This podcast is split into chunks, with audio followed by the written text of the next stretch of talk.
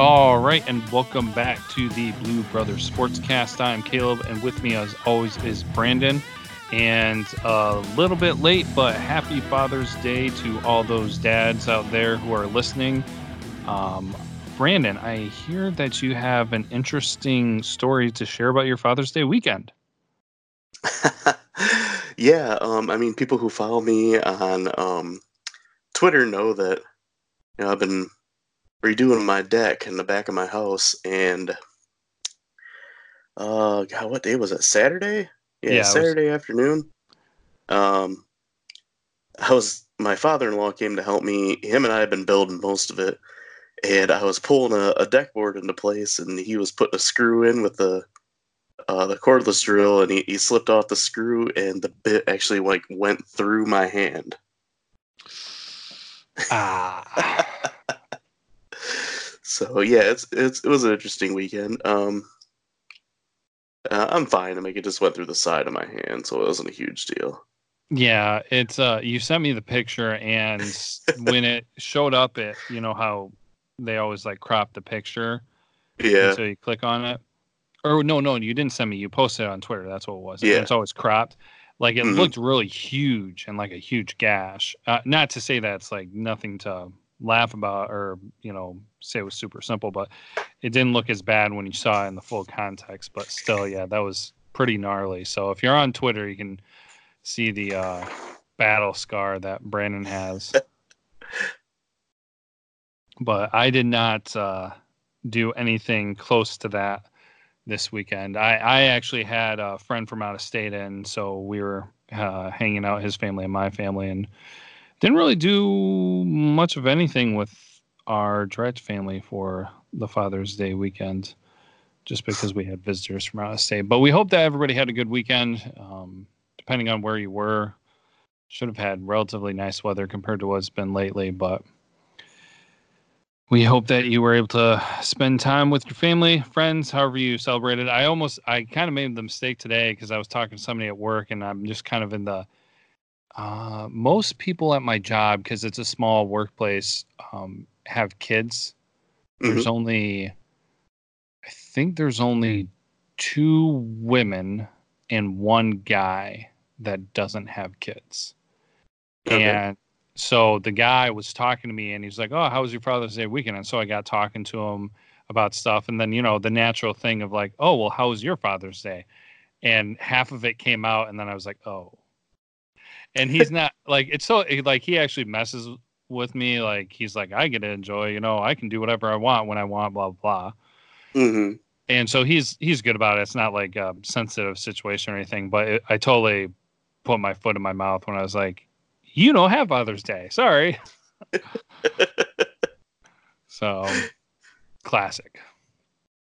But uh, we'll continue on with things for the show as we bring you your favorite segment for your health. Oh yeah. No, we call it Did You Know? And so this week we turn things over to Brandon. Brandon, what do you have for us? Uh, I found an interesting one here, kind of about uh, the world's population. Uh, did you know that 90% of the world's population lives in the northern hemisphere? I did not know that. 90%. That's well, yeah. I mean, I guess when you start breaking it down, you look at India, China, and Japan. You know, uh, those countries with a ton of population. But still, I mean, you think between like South America, Australia, uh, yeah. I mean, a lot of Africa. Africa. Yeah, Africa kind of makes sense. I wonder what Africa's population is compared to all the other continents. Uh, that's a good question. Interesting. It's making me think. Better watch out. Can't get too smart, but no, that's 90%. Huh. I don't know. You get all those people in Antarctica. Yeah. all those people hanging out with the penguins. Oh, no, that's that's an interesting one. That that definitely feels like one that you could uh, come across in one of those game shows. But Yeah, I found that kind of interesting. That's what it made me think of is, um, like a game show question, like a Who Wants to Be a Millionaire question. yeah, is that show still on? Uh, I think they have like a daytime version that's still on. Okay. I think last time I heard that, uh, I think Terry Crews was the host. What? Oh, I think I saw that. What? That's so crazy.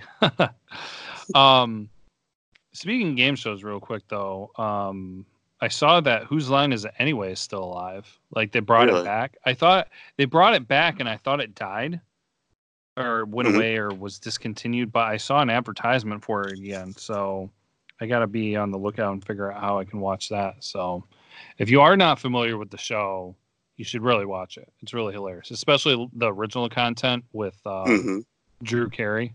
Wait, no, Yeah. yeah, Drew Carey.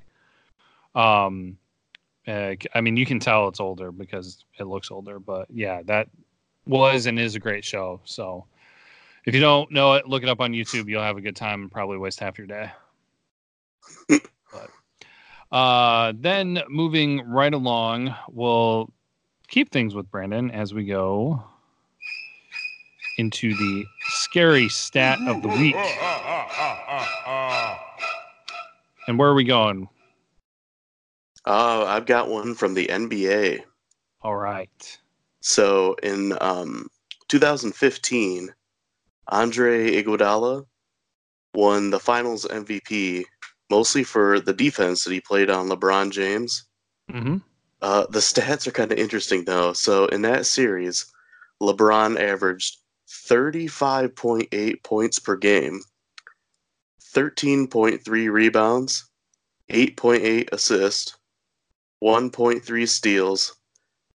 He had a field goal percentage of 39.8, and he averaged uh, 45.7 minutes.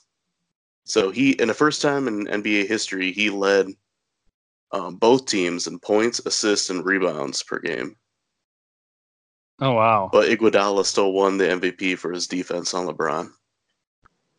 But then LeBron did so well. Yeah. That's weird. I guess I Granted, never. LeBron was basically the only person on that team, Yeah. but yeah, Well- the numbers are kind of funny. Just you know, because they, they everybody talked about how great of a job Iguodala did on him. yeah. What year was that again? Uh, it was 2015.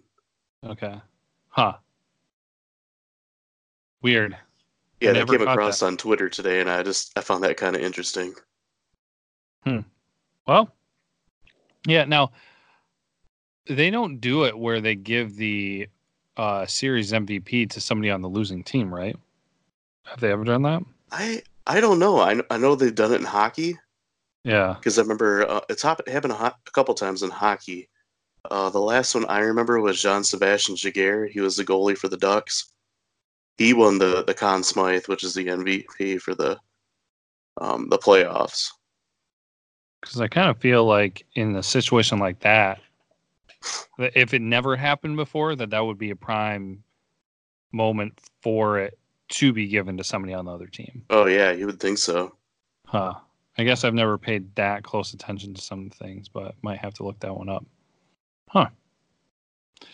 Well, I don't know. I'm not the biggest Le- LeBron fanatic, so Which Uh, I'm yeah, sure that- neither am I. I'm sure that we'll talk about him enough uh, with other things going on, and maybe have a segment dedicated to some things going on with the NBA and whatnot. But I don't. I don't need to get into it too much because I know it'll drag on for a little bit longer than necessary. Right. So, with that being said, that brings up rock moment of the week. And so we're actually going to be sticking with the NBA. Uh, not about LeBron though, but it's the first time in a long time without LeBron in the NBA Finals, which wrapped up Thursday night as the Toronto Raptors beat the Golden State Warriors uh, and took home the NBA Finals trophy. And they just had the parade. Was it today? I think it was. Yeah, I think so. I was seeing a bunch of highlights on Twitter. Yeah, and uh, I'm putting that as the rock moment of the week. A little bit. I mean, uh, a couple things with that uh, from the standpoint of, I mean, it's a championship game, but also I was kind of a Raptors fan when, when I was a kid. Uh, when I first, you know, enjoyed watch sports, I kind of just leaned to the Raptors as far as the NBA went because I loved their logo and I thought Raptors were really cool. I was like, dinosaur, sweet. So I remember I remember my first Raptors coat, you know, it was purple and white and black and it had their Raptor thing right in the middle and so uh, I love their throwback stuff. And Yeah. also also I'm putting it as the rock moment because we finally have a new team winning. You know, I, I don't know how long it was. I had it written down. I think it was five five years. That sounds about right. I And I mean, it's the first time a Canadian team has won the NBA championship too. yeah. So that that kind of adds to as well. But I want to see this here real quick because it was yeah, I always thought the Raptors were kind of cool too back in the day. I mean, because they had Vince Carter and he was awesome. Yeah. Yep. For sure. Uh 15, 16, 17 and 18. It was the same so 4 years. It was well, I mean Cleveland Cavaliers, but uh the you know, that's what it was 4 years it was the two same teams in the finals. That's what it was. Yeah. So yeah, that kind of like I don't I'm not too too bothered. Like, you know, people are like, oh, Patriots, you know, get get over it. Let's see somebody else win. I'm not too bothered when it's one team winning a lot.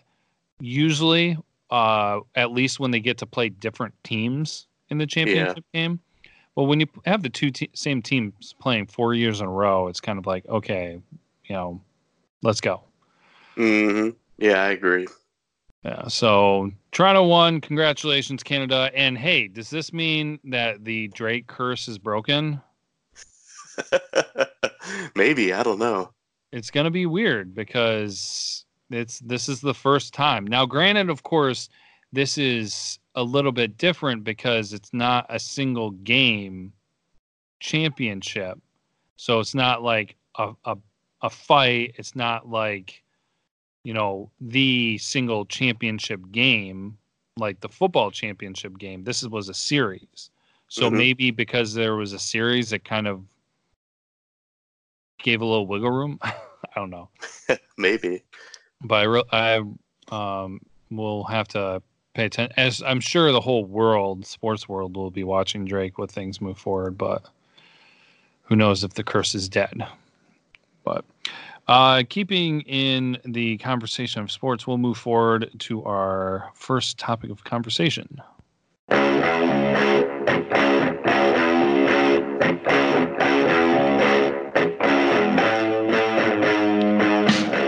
Well, I must say I'm a little bit surprised that uh, fire did not rain down from heaven and consume Brandon for him and his outspoken views last week. Twitter did not swallow you up. The Michigan fan base did not retaliate um, because of some of the conversation that came up with player Michigan football players that disappointed you through the years Mhm. It was a good conversation and uh, we all had our different points different players and everything that we talked about but then we opened it up to listeners to share anyone that they wanted to um, that they thought was kind of disappointing. And i'm not sure i don't think we got a lot of new ones. Did you want to did you want to share any of them or do you want me to go through the whole list Um, how about you go through half of them and then I'll take half of them. That'll work. Okay, I'll do um Okay. Yeah, there's there's one person that sent in a long list. Um Steven, uh, who's been a long time listener the show, calls in a lot, shared a tweet about uh, the topic, and I'll read the first top. Uh, he mentioned Wilton Speight, Chris Evans, Blake Countess, and the, the funny one I enjoy is every offensive lineman other than Taylor Lewan from 2012 to 2014. Steven's always got some got some funny comments. yeah. So um, I I can definitely see where those can come up. Uh, I'm trying to remember things with Blake Countess. Um, because I remember some highlights, but you know that's that's kind of one too where I think it was you know there was some things that looked really good and you thought that they were going to do more than they were able to uh, perform to. Mm-hmm. Wilton, Wilton Speight was definitely one where um, it was unfortunate that he wasn't able to perform better than Chris Evans with the whole thing that he is uh, no longer on the team at this point. But uh, did you have anything specifically with those players or the whole offensive line list? Oh man, the offensive line. We've had a Michigan has like historically had a great offensive line, and we produced a lot of great pros. And I mean, from 2012 to 2014, he's right. We we, we pretty much had nothing other than Taylor Lewan. Yeah. Yep, and that was um. Well, no, that was. I was, I was thinking uh, of the effect of Rich Rod and everything. Except for Rich Rod did focus on the offense.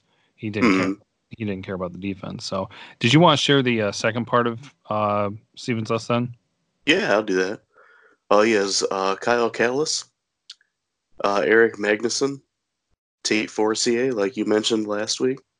Uh, Dennis Norfleet was actually one that I mentioned to our friend Jason at work the other day. That um, I remember you and I went to the the first spring game that Harbaugh was around for, mm-hmm. and I remember Norfleet starting on the defense, and then it was like a mere weeks later that he was released from the team. Yeah. Uh, the rest of his list here, he's got Dylan Crawford, Eddie McDoom, uh, you know, Mr. End around there. Yeah. uh, Devin Gill and Josh Metellus. Oh, and then uh, right after Norfleet, you missed uh, Brandon Peters. Oh, I did. Yep. I overlooked Brandon Peters there. Yeah. Yeah, that'd be another one, too, I'd say. I mean, he came in, you know, partway through the season and showed some promise, and it just, you know, he got hurt, and then it just never, never seemed to bounce back. I guess. Yeah, looked good against some some smaller schools, and then you know came against the, the big boys, and he couldn't really do too much. Yeah, I'm trying to see. Was he? He wasn't a five star, was he? Um, I'm not sure. Like I said, I'm not big in recruiting. I, I would like to think that he's like a four star or higher. Yeah, I think he's a four star. I know um, I'm bad with it, and I probably should have looked it up uh, earlier, but I'm not Mattel seeing. Still has another year, doesn't he? Yeah, if I'm not mistaken. So I mean, he I guess he could redeem himself. Yeah, I feel like you know he every once in a while make a good play, but he, he does a lot of boneheaded stuff too. Hmm. Yeah, no, the the whole list is entirety, and even somebody commented on it. You know, they they said it was quite the list, and yeah, Brandon Peters came in as a four star. So, um, I, I can definitely agree with that. Um, I never really was too high on the Brandon Peters hype. Um, I probably got sucked in more by the John O'Korn nonsense, but he, yeah, he definitely, you know, I mean, being four star and everything like that didn't turn out as everybody had hoped. So McDoom yeah, actually he actually has a comment on there too with somebody else adding to the list. It's uh, from Paul Bear. He's at uh, Paul underscore Brown underscore Bear. Uh, he mentioned Quinn Nordin. Yeah, that one. Which yeah, that's that's a good one that I overlooked. Yeah, that's definitely a uh, a solid submission right there. Where it, I mean, just kind of crazy how he came in and he had such skill and everything, and then the whole kind of debacle with how he fudged up with Penn State, and then ever since then he's never really been on track. And then he got replaced last year, and ah, crap, what is it? Moody? Was it? Yeah. Uh, I think. Uh, yeah, it came in and was doing great, and so it's just like I've heard things about attitude issues, you know, uh, different things, potential. I don't, I'm not trying to start rumors or anything, not confirming it, but that there might be more into it um, than just him not performing well. But how'd you have yeah. to question Moody's name? I mean, that's Craig's boyfriend. I couldn't remember because there was his man oh, crush. Who was there? Was another one. There was another kicker that I swear started with an M. Uh, in the past few years. Anyways, so yeah, that that's one that I was a little surprised that uh, didn't come up in, in, our original conversation. Eddie McDoom, yeah, that was kind of about. See, the thing about McDoom is that uh, he's one of those where he kind of he came out of nowhere, and he did really well, but it was against teams like Hawaii, and mm-hmm. then he just wasn't able to step up his game after that. And so when games that kind of mattered and everything, it didn't the performance didn't really have an impact. Like when he dropped that wide open pass against Michigan State. Yeah. Yeah, like, that was kind of the "you're dead to me" moment to me. Like, okay, I'm done with this guy. I was like, oh, that's why he just does end arounds. yeah. Well, then uh, we got uh, Todd Schultz, who mentioned Derrick Green, who we talked about last week, and then uh, did we bring up Tay Odoms? Is that? Uh, no, I don't think so. I actually forgot about him until I saw that comment, and I'm like, oh yeah, I forgot about that guy. Yeah. His uh his name is making me think of some other players during that time too, but I can't think of their names. But in the positive sense, the impact players. Mm-hmm. So, um, and then Ryan Churchward, Ward, sorry, Churchward, uh, mentioned William Campbell. So, uh, the interesting one to point out now, this is a little bit different in the context, but uh, Carson Boggs on Twitter then mentioned Denard Robinson. Um, but he was specifically saying it wasn't really for what happened in Michigan, but he was hoping to see him have a better career, but that didn't wind up happening for him.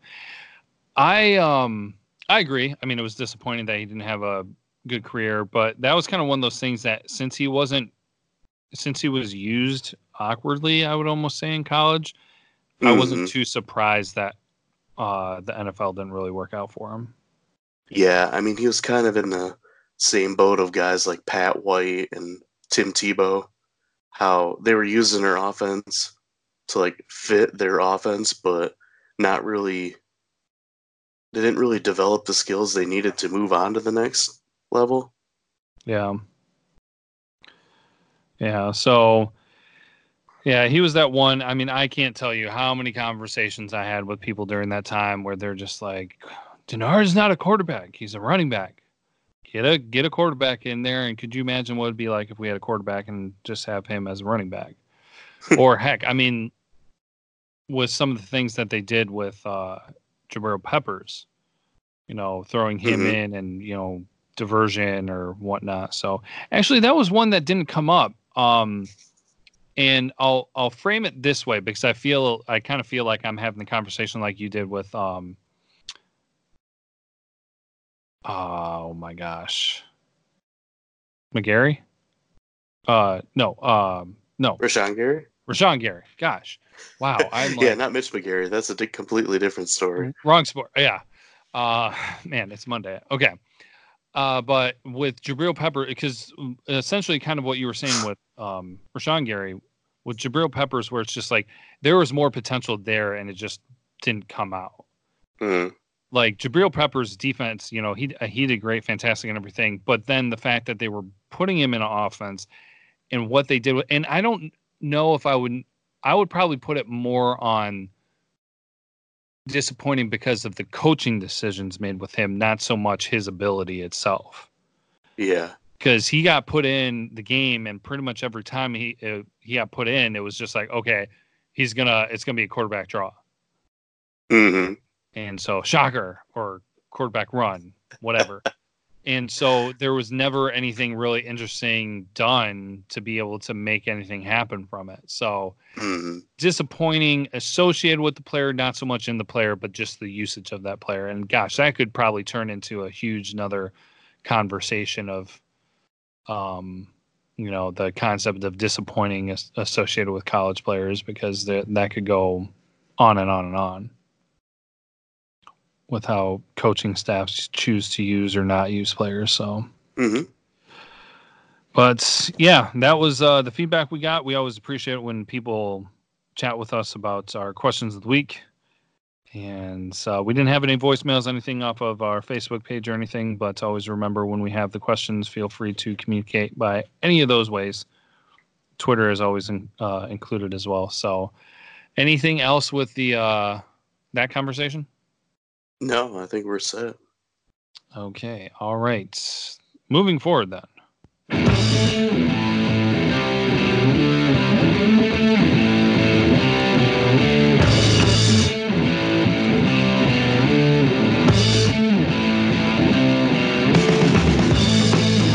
All right. So we switch it up from sports and we go into the realm of the theater, of movies, cine- the cinema. The cinema. Filmography. And filmography, yes. And we are talking about something absolutely amazing a diamond in the rough. And by rough, we mean extremely rough. And, and by diamond, we mean a cubic zirconia. and, and by diamond, we mean a giant turd just sitting. No, it's it's not that bad. So we're doing our very first ever full like movie review and I think most, I mean, I'm sure that we'll probably change things up here or there, but um, we're we're focusing mostly on kind of those. How, how's it? Good bad movies, good bad flicks, or yeah, I always I always call them awesomely bad movies. Yeah, there you go. I feel that's an appropriate movies. movies that are so bad they're good. Yeah and we put it out there. So I'm not sure if anybody currently listening right now went ahead and watched the movie uh, along with us here in this past week. So the movie's Miami Connection, and it is on YouTube if you want to watch it um, free. The whole movie on YouTube, and we have plenty to share about the movie. Uh, Brandon, I'll probably let you kind of start things out. This was a little bit of your. Uh, idea, your concept. You you have a little bit of a longer history with this movie. Uh, you've been familiar with it for a while. You've watched it multiple times, actually. While mm-hmm. this was my first experience with this uh, this amazing awesomeness. so, uh, if you want to start the conversation, I'll let you roll with it. Cool. Yeah, I've got some a little bit of background here on Miami Connection. Uh, it was made in 1987 uh, uh, by YK Kim. Uh, YK Kim is a world champion Taekwondo fighter. Uh, he set out to to make a movie because, you know, the, at, at, that time there was recent success with Jean Claude Van Damme. Um, he also comes from the world of fighting, so you know Kim's just like, hey, you know, I'm I'm a world champion. I I feel like I could do something like this. So he basically assembled his like students from his school and friends and decided to make a movie. So he pooled all of his money together from friends. He took out his savings. He took a second mortgage out on a school, and he borrowed money from for loans to come up with a budget for this. And, and the movie cost like roughly one million dollars. Uh, he, he brought like a few people on like that knew something about film to help him make it, and like the people were like, this guy has no idea what he's doing and he's in over his head. Which, you know, it kind of shows.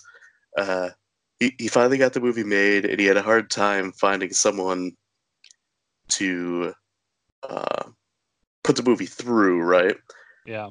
And finally, he found one company that was willing to give him, I, I believe it was a hundred thousand dollars to uh, release the movie. Uh, it was it was at a very short release. It, it was it ran for three weeks. Mm. Uh, it was panned greatly by uh, by critics and, and, newspapers and all that kind of stuff in the in the um, central Florida area. Uh, and it you know it was years later. Um, it was God I can't remember what year it was, but there's a guy named Zach Carlson. He's the program director for Alamo Drafthouse Theater in Austin, Texas. Okay. He actually stumbled across the original film reel for Miami Connection on eBay, and he bought it for fifty dollars. Nice. to show on a to show at the theater because I don't know if you're if you've heard of Alamo Drafthouse. No, not really. I mean, I th- it sounds familiar. Yeah, it's a chain of theaters. There actually used to be one in Kalamazoo. Uh, it recently recently closed, but it's it's kind of a cool theater. I you know I've never been to one, but just reading about it sounds really cool. Where they'll have they'll show different older movies. They'll bring in like actors and directors and stuff from the movies and have like a Q and A afterwards. Okay. They do film festivals, and it's the kind of theater like if you are sitting there playing on your phone, somebody will come and like tell you to leave. Nice. Like, you can't be like super loud during a movie. You can't be playing on your phone, that kind of stuff. They'll they'll come and, and ask you to leave. It's strict, kind of just like lovers of movies will go to the Alamo Drafthouse. People would really appreciate it. Yeah, exactly. Well, they showed the Miami Connection at the Austin, Texas one, and it it got super popular. They showed it a couple times, sold out every time. Uh, people that came and saw it just loved it. So um, the director of Drafthouse Films, he he contacted YK Kim numerous times about re-releasing the movie, and YK Kim actually thought the guy was joking, so he hung up on him a few times. Ah. And finally, he was able to able to get a hold of YK Kim and talk to him about it, and they negotiated a little bit and decided to re-release the movie on DVD, Blu-ray, and they actually had a limited VHS run. nice. And this was back in 2012, I believe.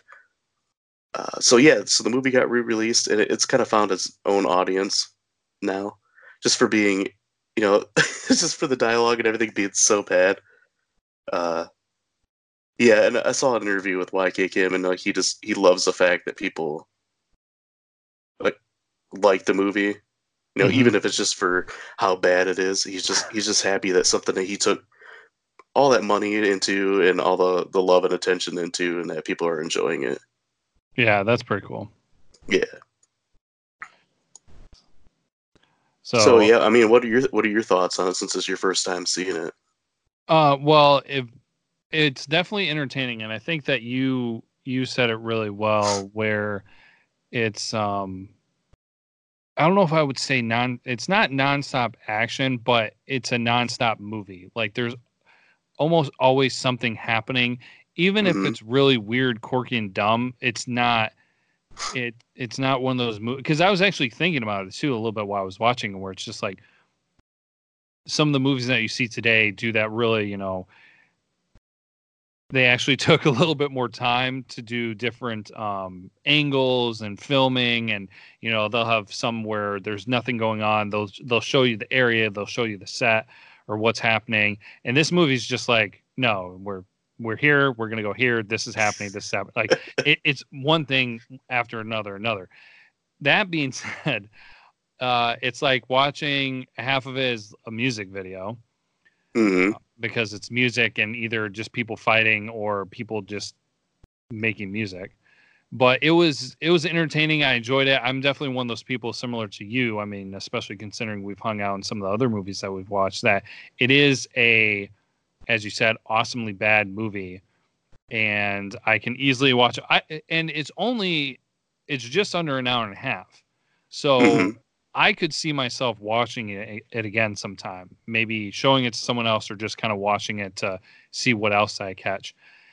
Um, as you will say, and I don't want to take stuff away from what you're going to say, like some of the acting. I mean, you talked about the dialogue, just wow. Just if you are a fan of bad acting and bad dialogue, this is a gold mine for you. Yeah, and I think we both kind of agree on who's the worst actor in the whole movie. Yeah, And it's it's the guy who plays Jeff. yeah. He's I, he's like one of the main bad guys. He he is by far. He he but I have down here that he butchers every single line. yes. Yeah, we're Uh, talking monotone, um, just awkward pauses, and yeah, I was just, just- gonna say say yeah, that no he- emotion. I mean, just monotone is the main thing. Yeah, well, then even uh, exactly how you said awkward pauses, like when you're when you see bad dialogue in movies, you can easily kind of catch it because good dialogue you don't think about. Mhm. Like it happens and you you accept it. When it's bad dialogue, one, it's awkward, but two, if you sit there and you think about it, you're like, why was there no pause there? Or why in the world is he pausing for so long? Like you catch when it's the kind of the exact opposite of what's supposed to be happening. exactly. Um, th- I think the hardest thing with this movie is explaining the plot. Yes. But I'm just gonna read it here from IMDb. Okay. It says a martial arts rock band goes up against a band of motorcycle ninjas who have tightened their grip on Florida's narcotics trade. But that's not exactly what it's about. I was just gonna say that. Like, that's not even exactly what goes on, because I mean, as the movie goes on, like it starts out with a club owner introducing the band Dragon Sound, and Dragon Sound consists of all, all the main characters. You got YK Kim, he plays Mark. Uh, it, God, he he's a good fighter and everything, and some of the martial arts and stuff he does, it- it's pretty amazing. I mean, he's such a little guy, hmm but just some of the kicks and stuff he does are pretty cool. But he, God, the dude barely speaks English. Yeah. Every one of his lines is just chopped up, and like you can just get the feeling that when he delivers a line, it was just like a one-time thing. Like, okay, you got it out, let's go. yeah. it's a one and done shot. Along with him, I, I took some notes and made some comparisons of what these people look like. So we got John. Um, we both agreed that he looked like Michael Phelps, Yes. Absolutely. and he, and he is the boyfriend of. Uh, we mentioned Jeff earlier. His his sister Jane, who I said uh, desperately wants to be Pat Benatar. hmm same haircut, same kind of clothes. Her voice is even similar because she's one of the singers for for Dragon Sound. Uh, then we got Tom. He's the guitarist. Uh, he looks just like John Oates from Hall and Oates. Yes, He's got, he's got the the dark hair, big bushy mustache. I feel like he walks around without a shirt on most of the time You're probably right. at the movie. you know, along with those guys, we've got uh, we've got Jim. He he's the black guy. He reminded me of I can't think of his name in Revenge of the Nerds. That he's the really flamboyant uh, gay guy from Revenge of the Nerds. Uh, yeah, I don't know that movie very well, so I definitely won't get a name for you, but I know who you're talking about. yeah, man, I can't remember his name. Uh, and then lastly, we got Jack, who I just he doesn't have anything that like really describes him. I just refer to him as the guy that's there. he's got kind of curly black hair and he's got some pretty gnarly looking teeth. He was the drummer, wasn't he? Yeah, Yeah. he's the one that comes up with the idea of doing a world tour and only going to the areas of where their ancestors are from. Yeah, because they're because uh, everybody's orphans. What's that? Because all the guys are orphans in the Oh, band, yep. and that's like how they got together, and yeah, so they're And they all at go to University of Central Florida, yes, which is shown prominently. oh yeah. They they have University of Central Florida. Actually, it's kind of interesting because I have a couple things pulled up, and uh, I didn't catch it, but so in the movie, and they don't do a very good job separating these things. There's uh, at at the beginning, there's a drug deal that goes down between who knows who, um, but then the the ninjas step in, the ninja gang steps in and like kills everybody, and so there's those two bad uh, those groups of bad guys, and then you so that happens in Miami. Then the rest of the movie as Brandon pointed out to me, takes place in Orlando. So there's that for you to um, soak in. The Orlando connection.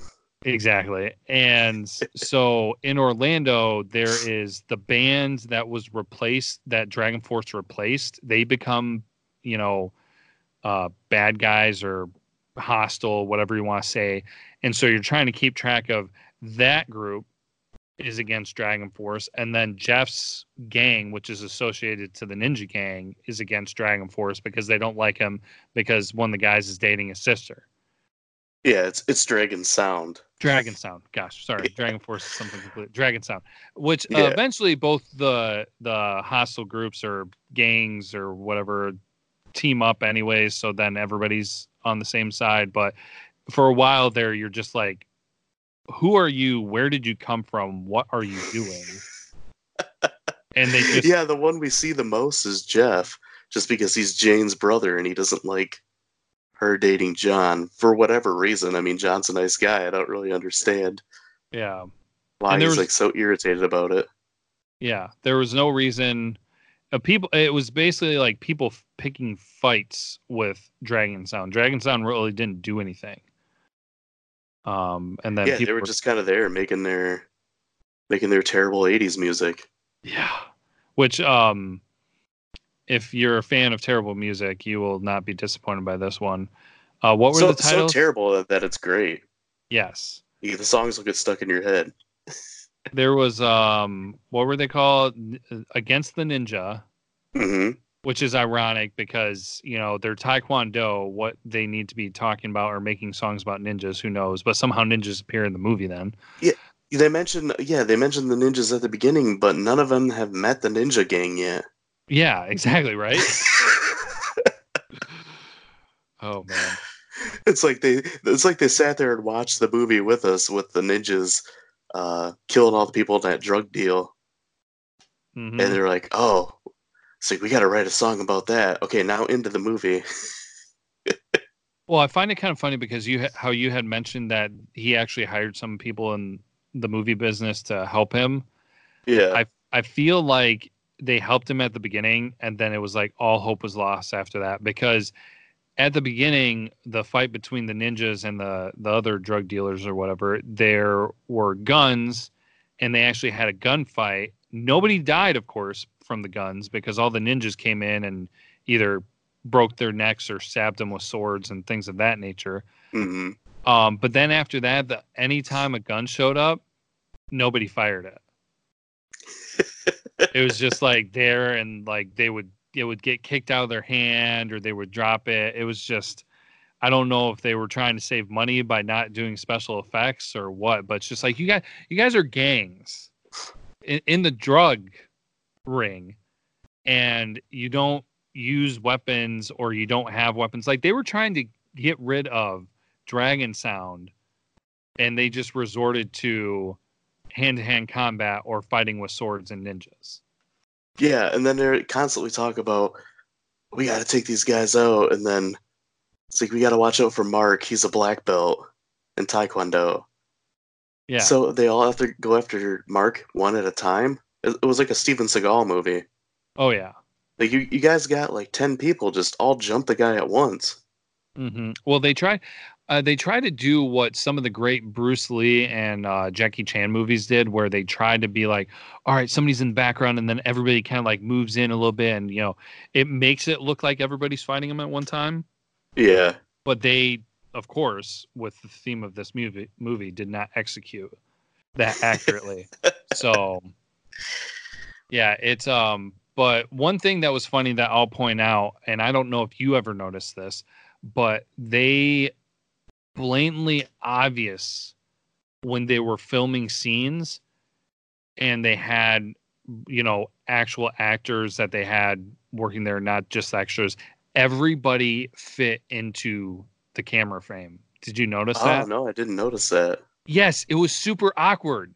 I was like okay we you are blatantly trying to show us that this you are filming this because you're making sure everybody's in. Like usually in a i mean uh, i was actually friends with somebody who uh, worked on some small movies kind of in the region and everything and um, it was really unfortunate because she wound up being not in the movie because the scene that she was in didn't go into the movie.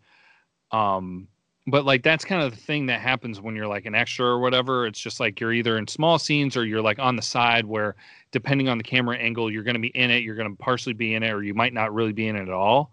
But it's just for Mhm. like the scene and everything, but it seemed like they strategically, I don't know if they did it on purpose or it was just the actors like, I want to be in the scene. And where there would be you could watch the side of the the frame and there would be a gap because everybody was inside the frame wanting to be in the shot. and I was like, oh man. So yeah, you can keep an eye out for that. I one thing I did notice is that did you notice that they reused some shots back to back? Oh yes, um, one spot where I can't remember. It, it was I think it was in the final ninja fight. Yeah, there was that, and then there was a part on the beach where um, Tom Oh. falls down. He he like hits on that girl and she slaps him, and he falls down onto the towel with him, Yeah, and no, they're that. like smacking him, and uh, Jack pulls him away, mhm, and they show like him pull him away twice, and like the girls throw stuff at him. Yeah, which is super weird because they didn't need to do it twice, and No, not at all. Like I don't understand the point of that. Um, yeah, it was. I, I mean, like we haven't even gotten some of the best parts of the of the movie because I mean, there's the letter from the of the dad thing. I, I don't even know how you want to talk about that. Well, so kind of like a mini story within the craziness that is Miami Connection. Uh, Jim finds out from his mother at an early age that he, who his dad is, and she tells him where he lives and that he should contact him because there's for some reason his mom and his dad couldn't be together because she was Korean and he was a, a black American and I, I don't really know what the heck he was talking about. Oh yeah, no, it was it was bad. It was bad. yeah, and he has like fake tears and everything after he opens this letter.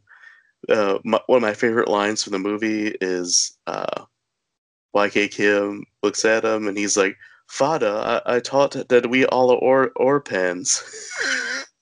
It was so it's tough. like, really? was- You chose that take? How many takes were there?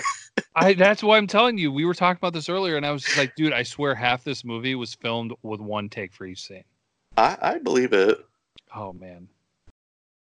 But yeah, Um, that's that scene in particular with the letter, the first letter that came and everything. Um, I was just thinking from the standpoint of first of all, watching was awkward, but if I was there and that was going on, and that is how like my friend was dealing with it in that way, like that would even be awkward, and I'd be like, okay, I'm done. Good luck with that. Uh, I hope you handled that well, but I don't even know what to do with what you just said. Uh, yeah, I mean the whole father thing it, it comes into play later in the movie too. Um, another one of my favorite lines is uh, Jim gets a, another letter from his father, and he's standing by the mailbox, and he's like, "Oh, a letter!" And he opens it up, and he's like, "My father! Oh my god!" and then all the other guys kind of rush outside to see what the commotion's about, and they're all celebrating and everything. How Jim's gonna meet his dad. and then they Oh, hoist him on their shoulders and Yeah, it was just And this it- huge celebration. and it's even more awkward because Jim has his pants undone. Yeah, his pants undone, his shirt off. Yeah, he does He's like he a does towel over his shoulder, I believe. yeah, he did that in both scenes, like with both letters. He had uh I think he had the same thing, towel over the shoulder, but his, his pants were undone. I'm just like, okay, the first one he's like, Hey, I'm gonna go get in the shower or something. So that kind of Yeah. makes sense. But then he walks outside the mailbox, pants undone, towel over the shoulder, no shirt. I'm just like, is this your MO? Is this like what you're trying to establish for your character? I don't know. That I just thought that was awkward, and they pick him up while his pants are undone, and I was just well, uh, I'll share actually one of my uh, I don't know if I would say favorite quotes, but uh, favorite part is, you know, we're gonna spoil things here for you, but still, um, Jeff. So Jeff, uh, Jane's brother, the Mhm. bad guy, they they kidnap one of the guys and somehow uh, the funny thing is too they kidnap one of the guys from dragon sound. Somehow dragon sound knows it was them and where they're keeping him even though they show absolutely none of that. Like Yeah. they don't there's no phone call there's no leather they just kidnap him and then the next scene is them keeping him somewhere and they dragon sound is supposed to be there a certain time they're like they're late man. And it's like well how did you even tell them there was no no nothing. But, Uh, um in, in that scene jeff uh the guy is up on some scaffolding or up kind of like in a tower in a construction site and they corner they defeat everybody and it's them first jeff and they're kind of like going sparring back and forth and then jeff falls and then he dies. So they don't really kill him but um he he fell and he died and then i don't know if it's the very next scene after that or a while later um jane comes back for the first time to see her boyfriend whatever his name was and John. john and she was just like yeah i was having a hard time um you know with everything that happened with my brother and all and then it was just kind of like that was it yeah. like dude this guy i mean it was an accident but essentially this guy just killed your brother and you slough it off like it's nothing like it's oh i mean i've seen things where people have a bigger deal with their dog dying hmm in movies and it's like your brother human being just died and that's how they decided to deal with it in two seconds in the movie. Yeah, she's basically like, oh, you know, Mark was fighting with him and my brother died, but, you know, I still really love Mark and support him. Yeah. Because he's John's friend. Oh man i know Uh, Did you? I I mentioned to you at the beginning of the movie before you watched it that one of the main characters doesn't know Taekwondo. Can you guess who it is? And you you totally guessed it. Uh, and we mentioned earlier how he was he was captured.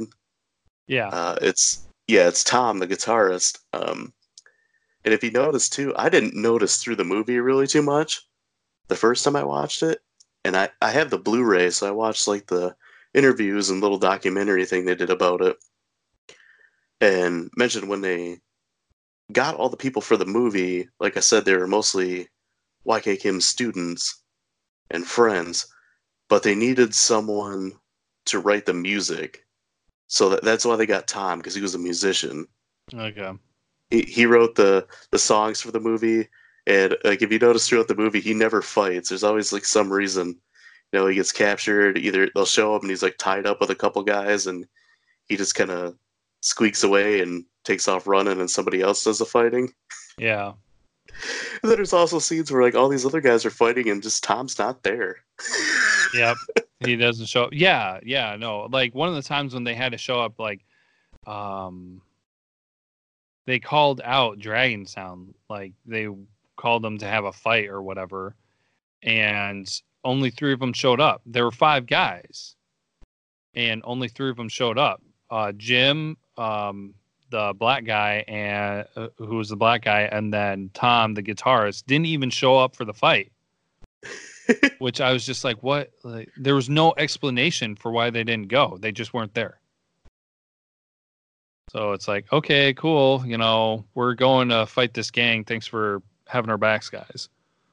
Yeah, well, there's one too where they have a fight and then they come home, and Mark goes to talk to Tom, and he's sitting in his room writing a song. Yeah. He's like, "I've almost got the song done. It's gonna be great for our next show." Yeah. And then YK Kim sat next to him. He's like, here, check it out. And then YK Kim's and he's like, wow, that looks really cool. And it's like, dude, you know how long it takes to look at a sheet of music? Like instantaneously, he was just like, dude, that looks awesome. And it's like, what? Pause. Look at the sheet of music. I don't know, man. Uh, yeah, I mean, like we said with the the music, it's it's so corny and so 80s in a nutshell that it's it's great. Oh yeah. Um, I actually told you too before the movie because you know because we both love video games that the song "Friends" was used in the game Far Cry 3 Blood Dragon. Mm-hmm. It was in the closing credits. yeah. I'll that, have that to- was one of them that was written by Tom, the guy who played Tom. nice. Uh, Well- we I, I told you too, like to pay attention to that against the Ninja song, because they talk about how uh, they're gonna stop the senseless killing, but then they say they're gonna even up the score. Yeah. I mean, how do you even up the score without killing someone? Exactly. And that actually brings it to an interesting part where I think that we need to talk about the end of the movie. Mhm. Um, so they Jim is going to go see his dad, try to meet his dad. And so then YK Kim and Jim and John jump in the car, go into the airport, and they get cut off by the Ninja Gang which again they have had no direct interaction with the ninja gang at this point and they get stopped on a bridge and they're just like oh man ninjas it's like dude what where in the world is this a normal thing that you're just like oh dude look it's ninjas on motorcycles in broad daylight Yeah, we're just going through the park, and all of a sudden we get jumped by ninjas in Orlando. yeah. So then uh, they they get jumped, they get out, uh, they tried to kind of like get away, like all the way up until this point. Um, outside of Jeff falling from the tower or whatever it was and dying, these guys pr- uh, talk and practice what they preach. Where it's like Taekwondo is not about violence, you know, it's about peace or whatever, or however they say it. Mhm. Um, so I mean, really, they're kind of following that up until this point, because Jeff's death, for more or less, was an accident. But then they attack Jim and they injure, like, critically injured Jim, and then YK Kim and John like snap, like they go into crazy mode and they see red, and then it completely changes. Like they start ch- hunting the ninjas. Then, like they aren't just defending themselves; they are hunting the ninjas, and oh they yeah, and they are killing them. They're not like beating them up; they are like killing them as aggressively as possible. And it almost guys looks- getting their necks cut open, heads cut off, um, stabbed in the stomach with knives. Yeah, and they uh I mean it's like they tried turning it into an Arnold movie with some of the things that they were pulling, but yeah, it just uh completely switched and I just found that kind of crazy that they went ahead and went with that, but what was your what were some of your thoughts about that kind of ending there? Yeah, uh, it's got another one of my favorite quotes is so all but two of the ninjas are dead. You got the white ninja who's the leader, and then um, you got like this one just grunt ninja. He he runs up to the white ninja who's just kind of sitting there meditating, of course, and he's like, "Boss, everybody's dead." And then the white ninja just kind of stands up slowly, pulls out his katana, and then like slices the dude's head off. Like what was the reason for that and then uh the white ninja goes on to have a fight with mark and he's he's the one that dies with the, the knife to the stomach Mm-hmm. Yeah. you, I- you gotta love like all the slow motion in this movie too especially because that last fight there with uh with mark and the white ninja there's a lot of slow motion in that one and you could tell like they even went like half speed on it too so you're getting like super slow awkward awkward slow motion I, I can't really explain it it's one of those things you have to watch Yeah. No, I I get what you're saying. And it's kind of interesting because a lot of the cinematography was not very well done. But I must admit that that that fight scene with the ninjas at the end, not not just the white ninja, but kind of the where they get jumped by the ninjas and they're hunting the ninjas ninja group was probably the better filmed part of the movie because they had different angles. Um they had it wasn't just straight you know put the two people in the shot and show them fighting. There was actually I, I don't know if it was thought process or actually just because of where they were filming that they it was a little bit more interesting and i feel like they accomplished more with it. But Mhm. uh to go towards the end of the story um jim winds up being okay they got him to the hospital and uh, then his dad somehow um, with all of this happening so fast is at the hospital i don't Yeah, because I think they were on their way to, weren't they on their way to the airport or something like that with Jim to Were they pick picking up him? his dad. Okay, maybe they were picking him up. I thought they were like sending him to go see him. Um, See, yeah, that's what I originally thought too. But then when I watched it a couple more times, I think they're on their way to pick him up or meet him at the airport.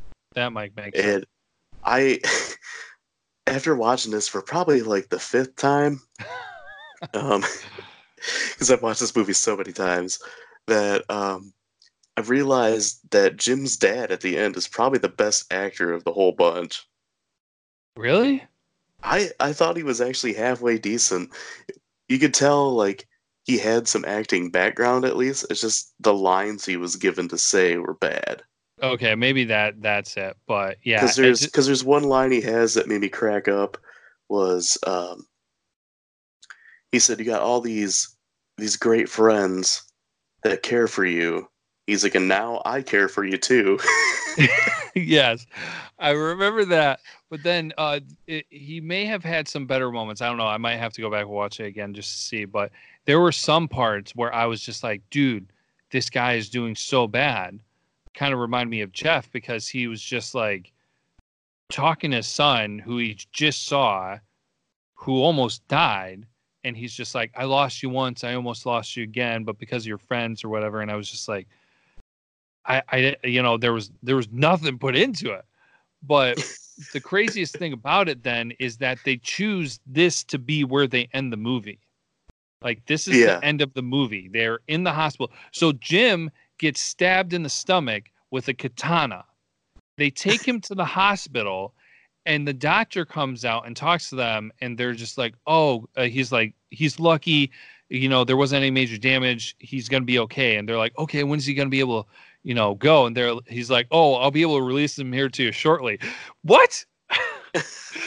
Dude just got stabbed with a katana, and you're just like, oh yeah, this is outpatient surgery. You can go home now, no worries. That's what I was thinking about too.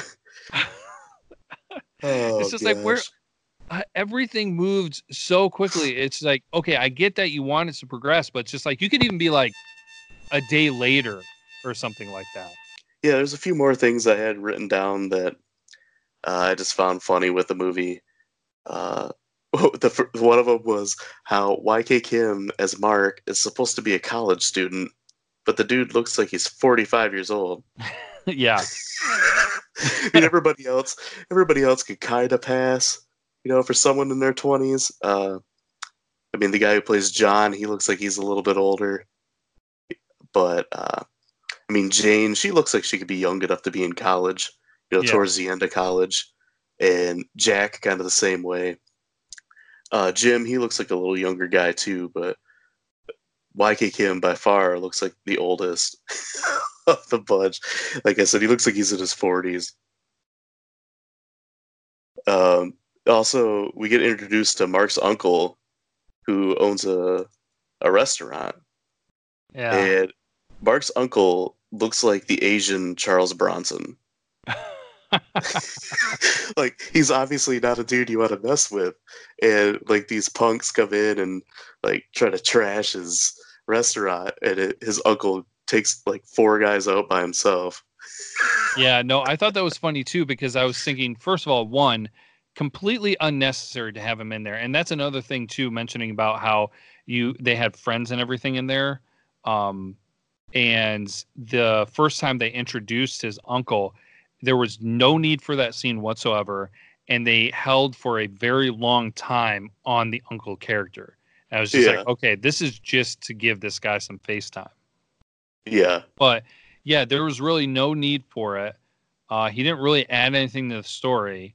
But I must say this, uh, and I know that martial arts, especially, is not all about how imposing you are or how intimidating you may look physically.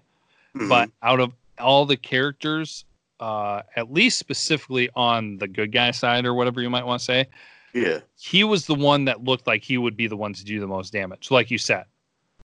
And yet he had no role really in next to anything. so I feel like they missed out on uh on something good there. yeah, I, I agree. Uh, yeah, and I mean the last funny thing I noticed too was the scene where they pull up on the beach, and all the guys are kind of standing up in the car. It's a convertible, and they're catcalling at girls and everything. Did you notice a lot of it was like audio that was added afterwards? Yeah. Because a lot of the things they're saying it doesn't match up with their mouths. Oh yeah. And There- there's another scene too where one of them I can't even remember who says it. He says they don't have buns like that, and I can't remember what he said after that.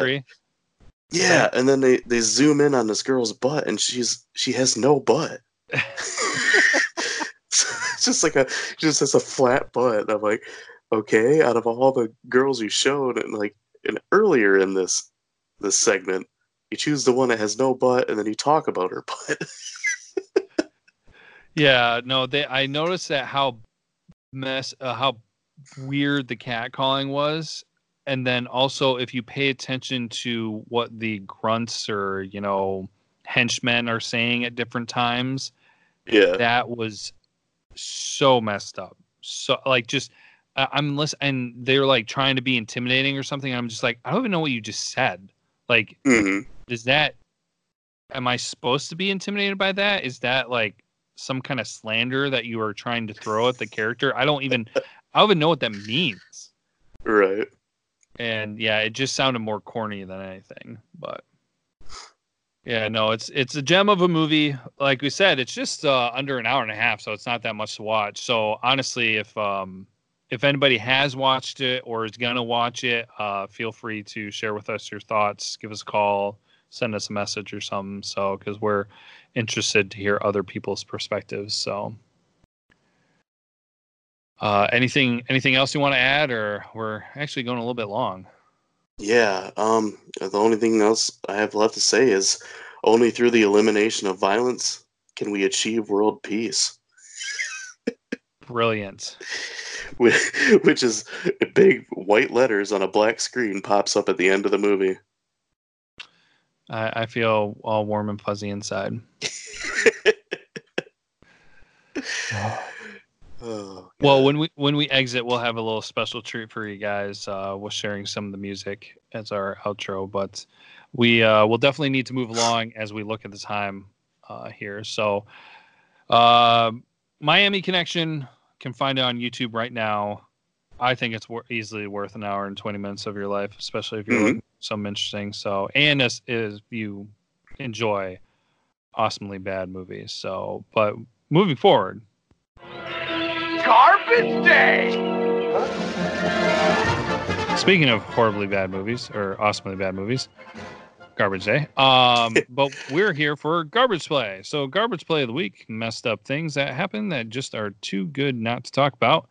And we're going to be returning to the NBA Finals. And as everyone, well, not everyone, but most of our listeners are kind of associated with uh, Michigan fans and things like that, we get to uh, see a former Big Ten athlete shine on his uh, sports uh, biggest stage as Draymond Green was playing in the NBA Finals. The the la- wait was it the last game? The- yeah, it was the last game in the series. That's right.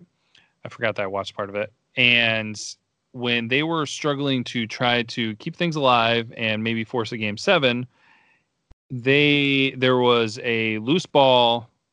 They were down there were it was closing moments of the game. He gets the ball, possession of the ball, and he pulls what we a lot of people are familiar with uh, at Michigan, but on the national stage in front of everyone, calls a timeout when they have no timeouts. Mm. So technical foul, shots by the Raptors, and the ball goes to the Raptors. And in such an awkward fashion, comes the end of the NBA Finals. The Toronto Raptors, the new reigning champions, and just an awkward way to finish that. So there is your garbage play of the week. Actually, today is uh, Global Garbage Day. Oh, hey, look at that! Yeah, I saw that today on Twitter as well. Perfect. Global Garbage Day. I like it. Gonna have to remember that. June. Oh, that's actually kind of funny. Um, I could have used it as rock moment, but I don't want to use too many things, personal things for rock moment, just because I like doing things that encompass more than myself that other people might know. But today was my son's birthday, so there you go. All right. World World Trash Day. I'll have to or garbage day or how did how did you say it? It's Global Garbage Day. Global Garbage Day. I will I will have to inform that to my son. I'll put that in his card next year. and say happy birthday, happy glo- happy Global Garbage Day. All right, but we're uh, then moving into the two minute drill. This is the part of the show where we bring up things that have happened in the last rough week or so, sports or non sports related, and we throw as much as possible at you in two minutes. Uh, Brandon, you ready to go? Let's roll. All right, here we go. This past Saturday, Michigan baseball defeated Texas Tech five to three and uh, advanced in the College World Series. Um, Brandon, Uh, the St. Louis Blues won their first Stanley Cup in franchise history on Wednesday. Caleb. I had an awkward pause there then because I want to separate this in two because they then Michigan baseball played tonight, Monday, and they beat Florida State to continue advancing, continue their winning streak, and they won the game two to zero. Brandon. The Detroit Lions uh, traded tight end Michael Roberts to the Patriots for a late round pick.